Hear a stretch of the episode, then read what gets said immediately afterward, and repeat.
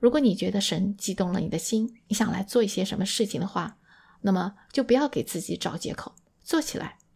因为当你把自己的一切都拿来为神所用的时候，你就会看到，即使是那么一丁点儿的才能，神也会让它大放光彩，因为不是你在做，而是神通过你在做。欢迎来到变奏曲频道，普遍真理，多样传播。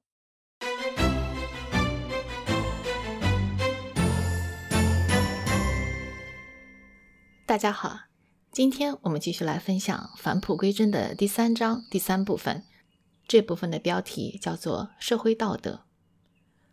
如果用一句话来总结基督教的道德观的话，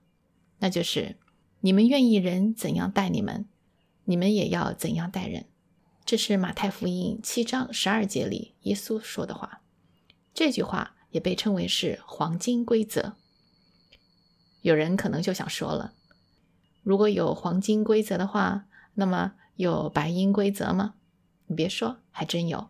这就是《论语》当中孔子说的“己所不欲，勿施于人”。你看到这当中的区别了吗？孔子说的是，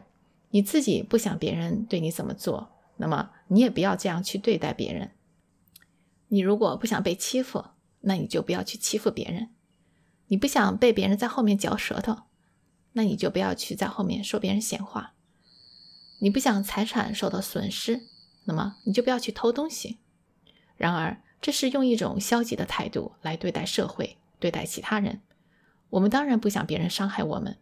可是我们更希望的是别人能够尊重我们，能够爱我们。路易斯在这里说道，黄金规则实际上是对大家都认可的事的一个总结。真正的道德导师从来不会发明出什么新的道德标准来，反而是江湖骗子或者是怪人才会这么做。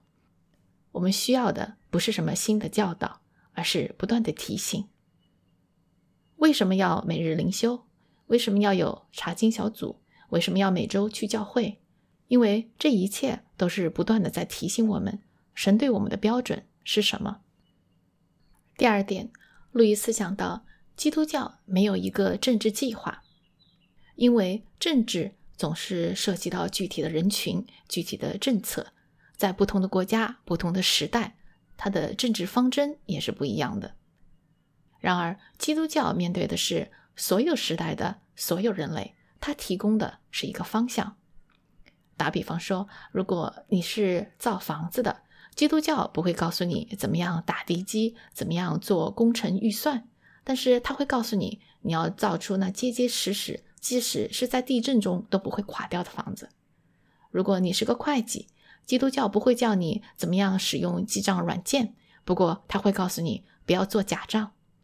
基督教就好像是一个指挥，具体怎么实施出来，那就看每个人。接下去，路易斯他又说道，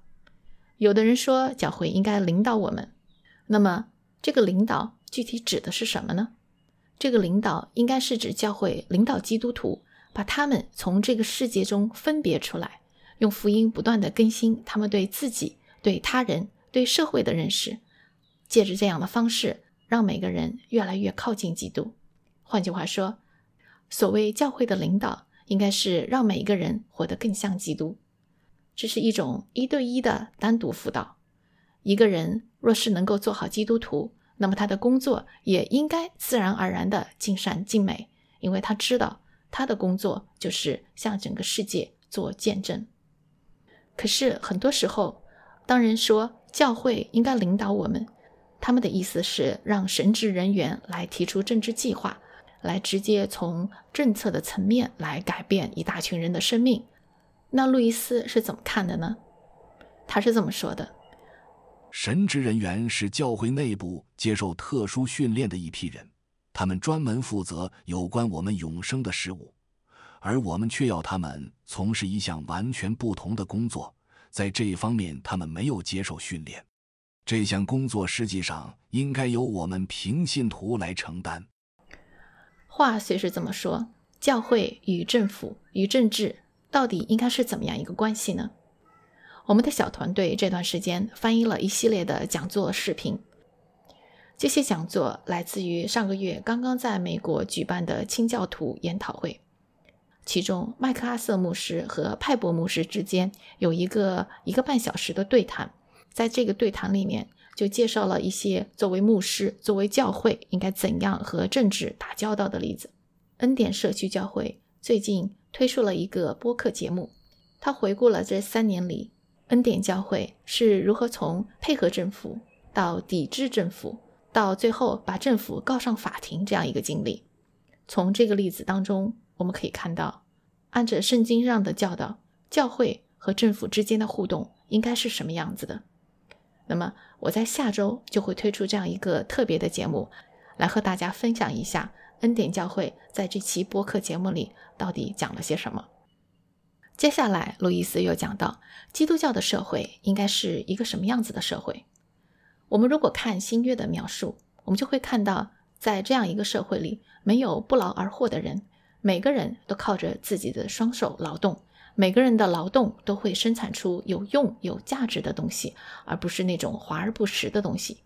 在这样的一个社会里，没人会去摆阔炫富，但同时这个基督教的社会也主张服从，比如说每个人都要服从合法任命的长官，孩子要服从父母，妻子要服从丈夫。这种次序的意识在现代人的心理里越来越淡化了，特别是说到妻子要顺服丈夫这一点的时候，很多人就会说你这是在歧视女性。那么我就说几句吧，如果把这段话从头到底读一次的话，你就会发现圣经里教导夫妻要相互顺服，然后接着他又说做丈夫的要为妻子舍命。如果说要求妻子服从丈夫是严格的话，那么要求丈夫在必要的时候要为妻子舍命，那岂不也是更加严格的要求了吗？说到这里，我要分享一个路易斯的小故事了。你可能知道路易斯是58岁的时候才结婚的。路易斯的妻子乔伊是美国人，性格非常直爽，与英国人那种含蓄沉稳的风格非常不一样。也就是因为这种格格不入，让路易斯的许多朋友不喜欢乔伊。然而乔伊不管是从才华上还是性情方面，其实与路易斯是非常搭配的。路易斯和乔伊结婚后没多久，乔伊发现自己得了癌症，而且已经扩散到全身。医生诊断的结果是他最多只有几个月的时间了。这对路易斯来说无疑是一记重磅。他开始为乔伊不住的祷告，然后奇迹真的出现了，乔伊从死亡线上又走了回来，他奇迹般的好转了过来。只不过这种状况只维持了一段时间，后来癌症又卷土重来。有一天晚上，乔伊在床上疼得死去活来，在旁边的路易斯跪在床前，他祷告说，神啊，求你把我妻子身上的痛苦拿去一些，让她能睡个好觉，他的痛苦我来承担。然后真的就像他祷告的那样，疼痛离开了乔伊，他终于能够睡着了。后来的一段日子里，乔伊的疼痛被控制在了一个他能够忍受的范围之内。然而路易斯却莫名其妙地得了骨质疏松症。乔伊的痛苦似乎真的就像路易斯祷告的那样，转到了路易斯的身上，他也开始疼得睡不着觉，以至于后来不得不拄着拐杖才能够行走。路易斯是一个身体十分健壮的人，他多年以来养成的习惯，喜欢在乡间做长途步行，一般一天可以走上30公里左右的山路。可想而知，他得了这个病之后，再也不能做这样的长途跋涉旅行了。可是这个对路易斯来说根本算不了什么，做丈夫的要为妻子舍命，让他承担一点妻子的痛苦，他心甘情愿。我们现在再回到返璞归真来，在路易斯看来，一个基督教的社会同时包括左派的一些特征，也包括右派的一些特征。比如说从经济方面来说，这个基督教的社会具有强烈的社会主义的色彩，但是他的家庭生活和行为规范却又很传统，甚至有些仪式化、贵族化，用我们现在的话来说就是非常的保守。这种既看到这一面又看到另一面的写作手法，在路易斯的许多作品里都可以看到。在《魔鬼家书》里，大魔鬼对小魔鬼说，到底是要把一个人变成一个极端的爱国主义者呢，还是一个极端的和平主义者，这都无关紧要。大魔鬼说，除了对仇敌，这里的仇敌就是指上帝，他说除了对仇敌的极端忠诚之外，所有的极端都要鼓励。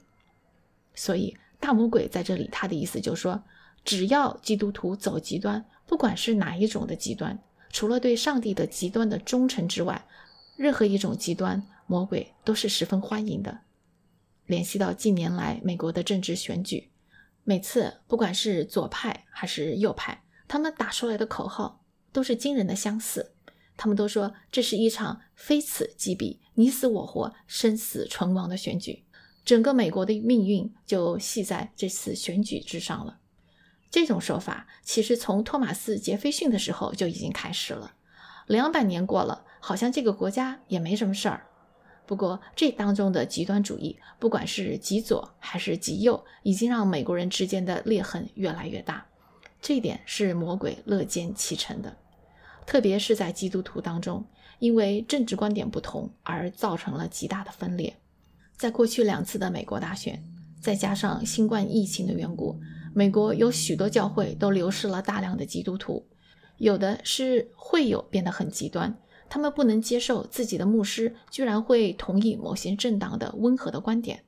还有一部分呢是有些牧师变得非常极端，他造成了自己教会的分裂。路易斯在这里说了这样一段话，在讨论社会道德时，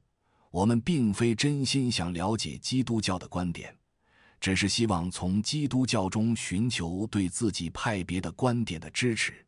基督教原本是要给我们一个主人或法官，我们却在他那里寻找盟友。我也一样。所以我们若不从远处讲起，兜一个很大的圈子，这样的讲话便起不到任何效果。没有大多数人真心的渴望，基督教社会不会到来，不变成彻底的基督徒，就不会有真心的渴望。我可以一直重复，你们愿意人怎样待你们，你们也要怎样待人，一直重复到声嘶力竭。但是不爱人如己，便不能将他真正付诸行动；不学会爱上帝，便不能学会爱人如己；